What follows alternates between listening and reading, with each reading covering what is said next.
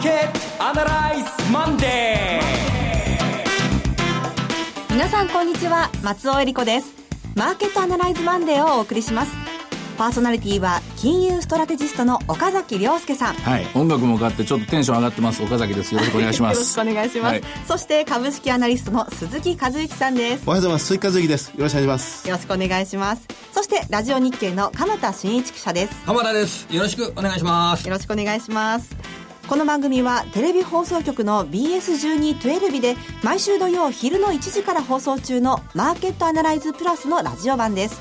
海外マーケット東京株式市場の最新情報はもちろんのことテレビ放送では聞けない話など耳寄り情報満載でお届けしてまいります。浜田さん今日はどうしたんですか？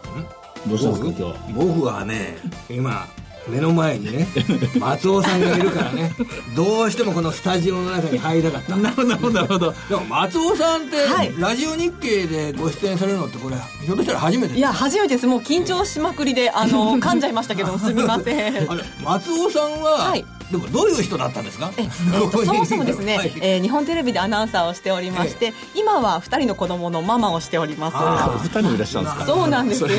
でもあのこう見えて、はい、この鎌田さんは早稲田大学出身なんです先輩。あそうなんです。か なんか？マニアックな話あの日本テレビでは、はい、経済ですとか株式ですとかそういったものもやられてたんですか？いやここまで深い番組に携わったことは初めてですのでまあやっぱりあの母親になりますとよりこう経済も身近になってくる部分もありますのでいいですね、ね、この番組を通してより一層勉強していきたいと思います。ぜひね岡崎さん鈴木さんの話などを聞きながらこれから得するようなね。ね主婦生活を送っていただくとね年の差は高いなでも株は安いなとか。そんなもんでいいでしょうね経済の基本ですよね。基本です基本です。はい、はい、楽しみだ。よろしくお願いいたします、はい、それでは番組を進めていきましょうこの番組は株365の豊か商事の提供でお送りします。今週のストラテジー。このコーナーでは今週の展望についてお話しいただきます。雇用統計をちょっと考えなきゃいけないですよね。はい。14万2000人。しょぼいなと思ったんだけど株上がっちゃった。なんでかなって。心落ちはどこにあるのかこんな感じですよね今ね上がったというニューヨーク市場の動きって、簡単に上がったんですが、上がったとは言い切れない上がり方ですね。最初下がるんですよ。むちゃくちゃ下がって。コピードック下がって、はい、これもダメだ。やっぱり景気後退だっていうので終わりそうになったら、いやいやいや、ちょっと待って、これ利上げがないぜと。10月はまず間違いなくないなと。12月もこれほぼほぼないなっていう感じになってきて。で、どうしようかなとみんな思ったんですね。思った時にみんなキョロキョロするわけです。当たり前ですけどね。自分の頭がどうもフリーズした時。で、横を見たら原油価格がそこそこ安定してると。景気後退にもならないだろうな。これなんか昔あったよな、こういう状況。ゴールディロックスつって。ああ。な、生あったかいとかそういう意味ですね。そうです。生ぬるい相場ってやつですね。利上げもないけど景気後退もない。まあ確かにそうです。えー、14万2千人ぐらいのペースだったら、せいぜい0.5とか1%にも足りないような、しょぼい景気回復。でもそれって、利上げができなくなるぐらい、あんまり展望が開けないのかっていうことで、株価が売られるとか、そういうことにはなんなかったわけですかね、これ。でも、マイナス成長でなきゃ2割も3割も株は下がるわけないだだから心地がいいと。心地がいい。うん、かといって、えー、利上げができないほどの、まあ、景気回復の、微弱な景気回復であるとすれば、ドルも買えないよね。うん株もしっかりは買えないよね。ただ、売った分は買い戻しましょうかっていうのが金曜日のマーケット。で、今日は東京がそれを受けて、そうだな、我々も先週結構売ったよね。じゃあ買い戻そうか。これがまあ今週のテーマになったっていうところじゃないですか。あの、つい半月前の FOMC で、うん、もうイエレン議長が利上げを見送る。はい、中国の景気が良くないから、アメリカも利上げを見送る。といって株が下がり、はい、そのすぐ翌週に、いやいや、そうじゃやっぱり年内中に利上げはやる。うん、利上げやるといったことを交換して株がぐっと上がったばっかりなんですが。そのプロセスの一個噛むのが120円に戻る。だから利上げをするからドルが強くなる。ドルが強くなるから日本株は強い。まあこの理屈ですよね。うんあの、ね、まあ、まあ、今回はそこまでは言ってないわけですそこまで言ってないです。そこまで言ってない。ドルは強くならないと。ただ、ここで、一応、アメリカの利上げ、10月は少なくとももう100%ないだろうと思った瞬間に、ボールが日本とヨーロッパに投げられて、なるほど。さあ、次は日本の番だぞと。10月7日どうする米と。で、次はヨーロッパの番だぞと。10月2日どうする米と。こういう話がもう続いてると。10月の7日、もう今週ですよ。今週ですね。あさってじゃないですか。え？今日5日でしたっけ、うん、?5 日ですよ。失礼しました。10月の7日って何があるかといえば、日本銀行の金融政策決定会合、日本が金融政策を決める日です。うん、なんかあるんですか、はい、これ。えー、結論的にはないと思いますね。今日も為替を見ると、20円割れてますけども安定してますよね。やっぱり日本の場合、やっぱりこれ、円高に戻ってしまう。デフレの種がもう一度ま、まかれてしまう。デフレの穴が開いてしまうことが一番の恐れですから、今の段階だと動かないんじゃないですかね。鉱工業生産指数見るとやってもおかしくないんだけども、ただ、マイナーな指標だったんですけども、8月の家計調査、えっ？ていうぐらい良かったんですね。えー、そろそろ日本の賃金の上昇ですね。これが家計の方にプラスの効果に出てきたのかななんて。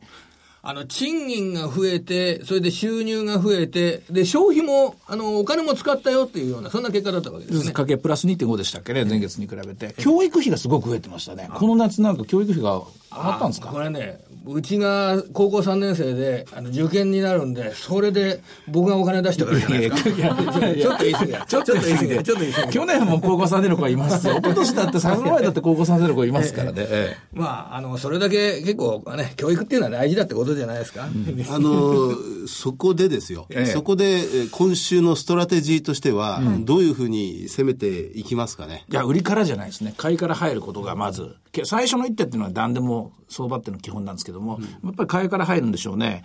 買いから入るんだけれども、しかし戻りのめどっていうのは、せいぜい先週末比で500円ぐらいが限界じゃないかなと思いますね。うん。うん、500円だと1万8300円とか。そんなもんじゃないかと思いますね。で、そうこうしながらですね、今日もボラテリティまだ32.79で高止まりしてるんですよね。これちょっと不吉なところで、あ、これ誰か仕掛け作ってるなっていうのが見え隠れするのがこの水準ですね。仕掛けっていうのは何かっていうと、えー、また次の下落のための種玉を仕込んでるってやつです。で、その種玉っては何かっていうと、今回の売りの主役っていうのはプットオプションで、最初に仕掛けられたのが1万8000円のプット。次が1万7500円のプット。で、1万7000円のプット。これでどんどんどんと、えー、ダイナマイトみたいに爆発して、そのためにストップ、あの、えー、ストップロス売りですよね。これが出てきたと。下げる過程で儲ける投資家っていうのが成功してきた成功してきたです。えー、3回連続成功しましたから、次のおそらくこのダイナマイトは1万6500円ストライクだと思うんですね。1万6500円。えー、で、1万6500円のプットオプションをいかに安く買うかっていうのが、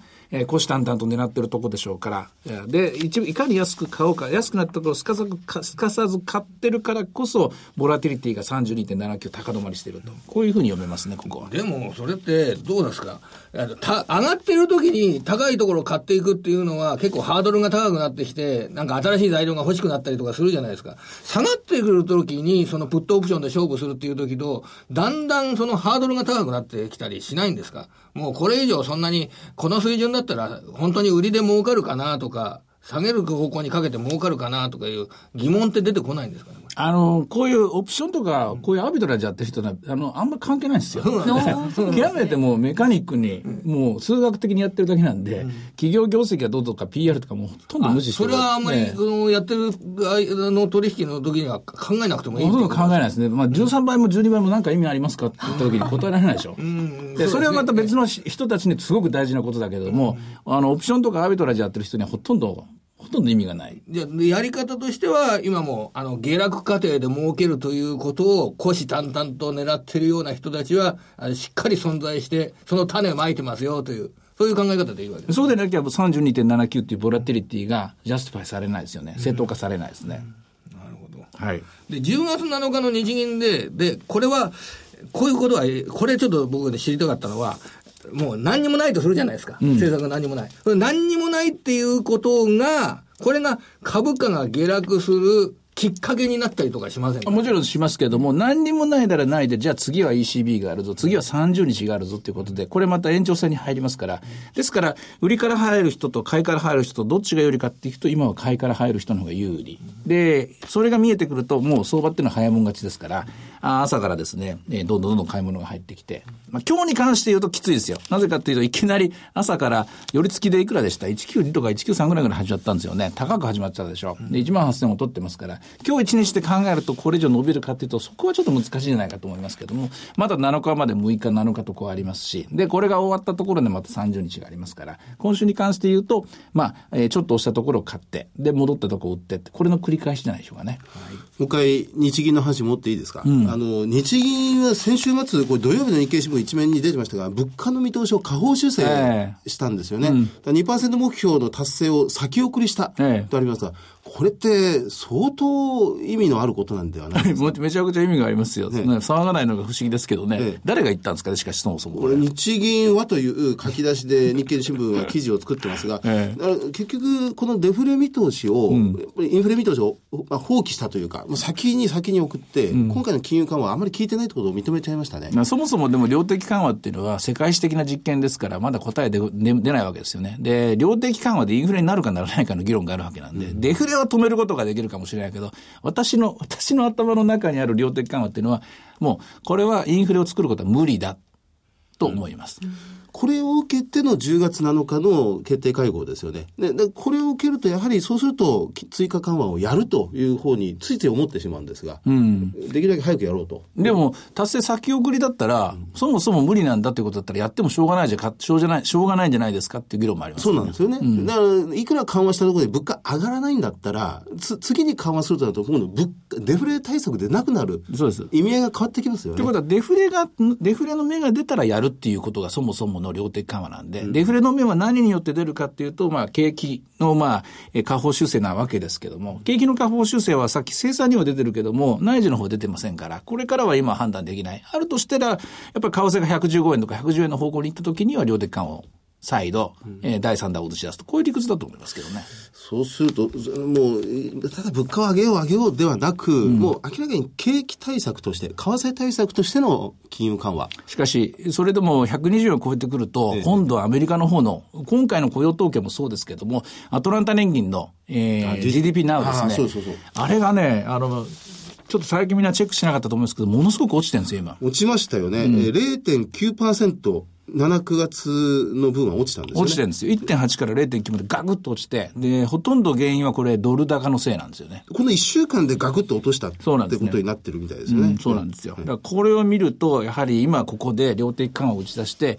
125円だの130円の方向に持っていきたい気持ちは山々かもしれないけど、これ人様に迷惑がかかると。えー、一番大事なアメリカ産に迷惑がかかるってことは、これはおいそれと動けないですよね。追加緩和も難しくなりますね。思いますね。難しい。すごく難しい。株365はいかがですか、うん、あの、今の値段だと。えー、今の値段だと今日は1万7000、あ、これ1万8000台で今日は一瞬乗せましたね。朝は1万7887円から始まって、ここで買いたかったなっていうのがみんな気持ちひとしおじゃないですか。8時30分のこの値段がほぼほぼ今日の安値ですからね。だから、私がまあこうやってベラベラ喋ってますけども、あの、株365のプレイヤーたちは朝一番でこのロジックっていうのをタタタタと計算して、えー、1階から入ったということだと思いますね。これから先の1万8000円割れをこう、短期的に狙っていくっていうのはあんまり、あの、効率のいい話じゃないですかね。あ、1万8000割は長期的な戦略だと思いますね。うん、うん、短期的にやっても、すぐに戻らないですから、はい、だから中、中長期的に本当にポートフォリオを作ってる人たちっていうのは、相場が1万8000割れの時に自分が狙っている銘柄をコツコツ拾っていく。それも、3か月ぐらいはやっぱり勝負かかると思いますけどね。はい。えさて、いろいろ展望していただきました。今週末には土曜昼の1時から BS1212 で放送しているマーケットアナライズプラスもぜひご覧ください。また Facebook でも随時分析をレポートします。以上、今週のストラテジーでした。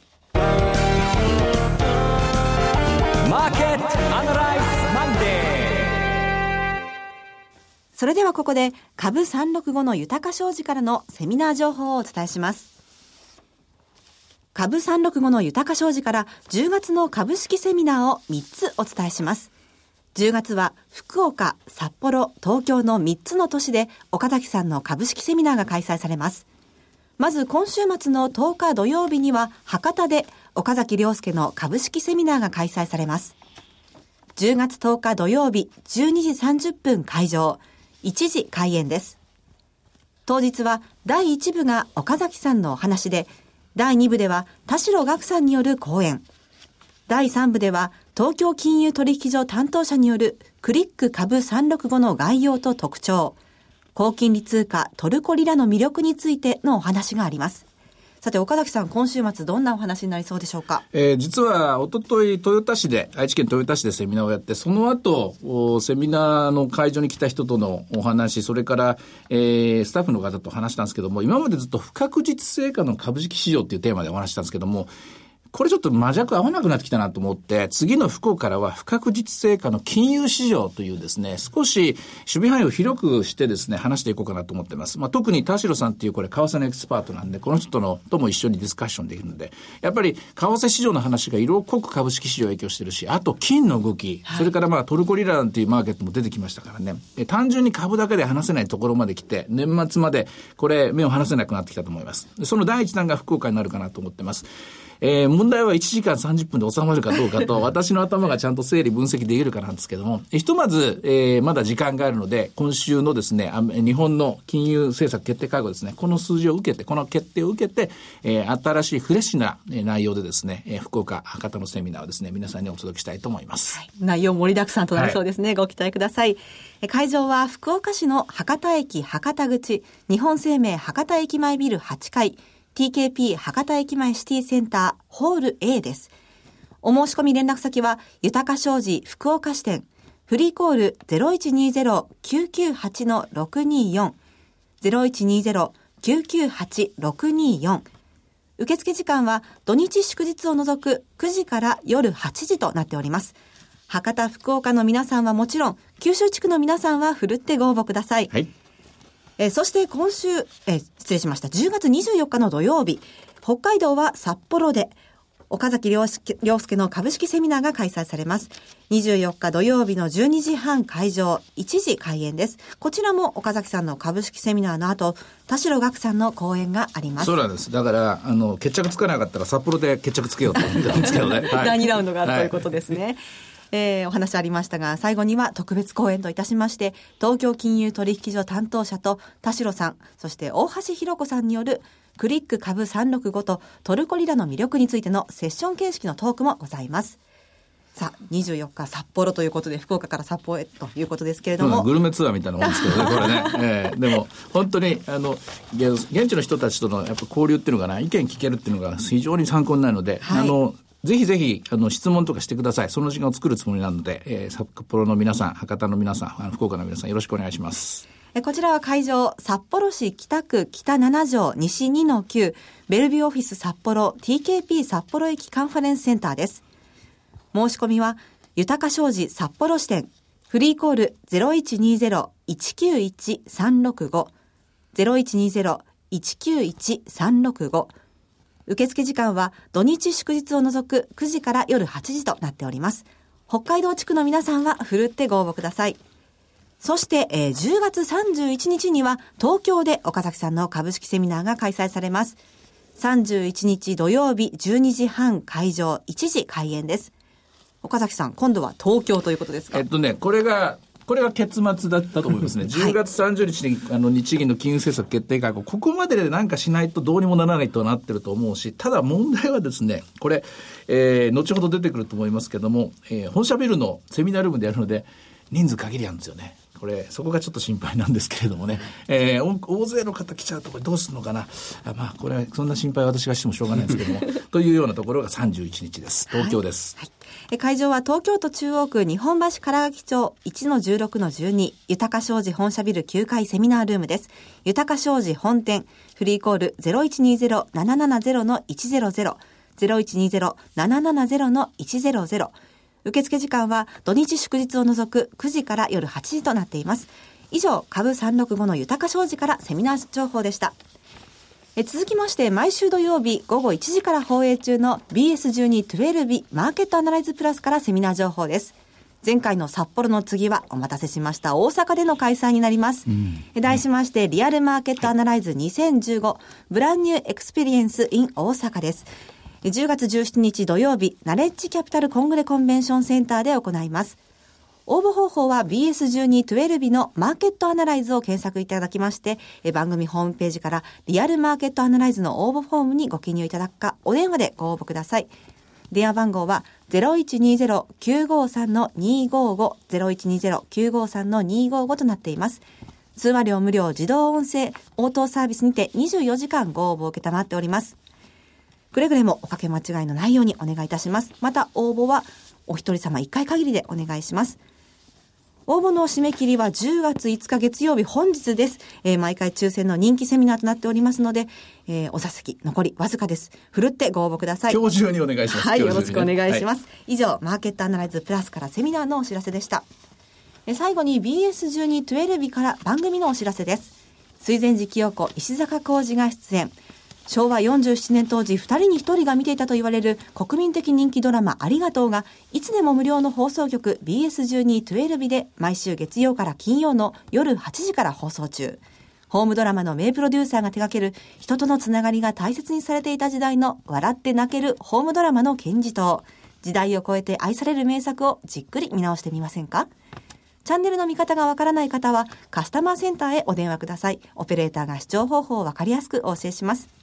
フリーダルフリーダイヤル0120-222-318 0120-222-318 BS1212 カスタマーセンターまで、えー、今日夜8時は水前寺清子主演ありがとうを BS1212 でご覧ください。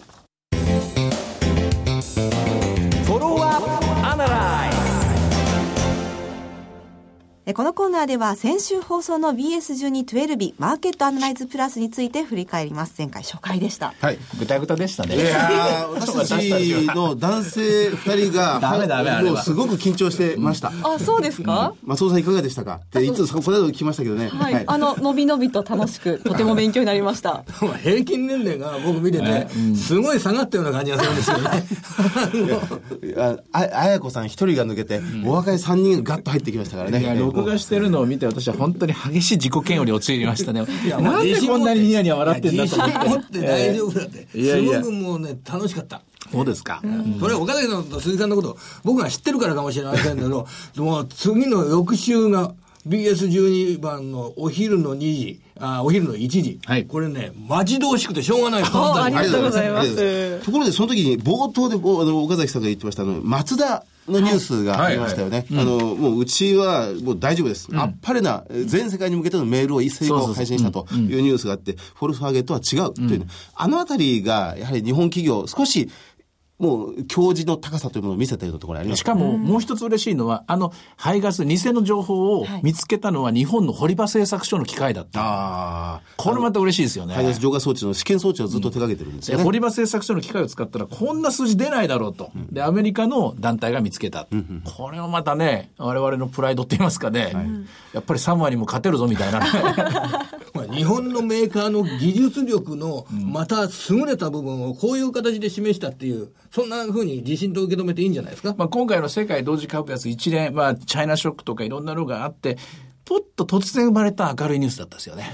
豊田市に行かれて何か新しい情報入りましたか？え、新しい情報はですね、やっぱり、あの、この話、皆さんこれ、後で視聴者の方から聞いたんですけども、あの、業界に携わってる方は前からちょっとおかしいんじゃないかっていう声はあったみたいです。あんな数字は出ない出ないんじゃないかななるほど。だからそんなものを戦ってもしょうがないだろうっていうような、そういう意見をお持ちだった人も多かったみたいです。これ、あの、トヨタの部品の方を作ってる会社の人でしたね。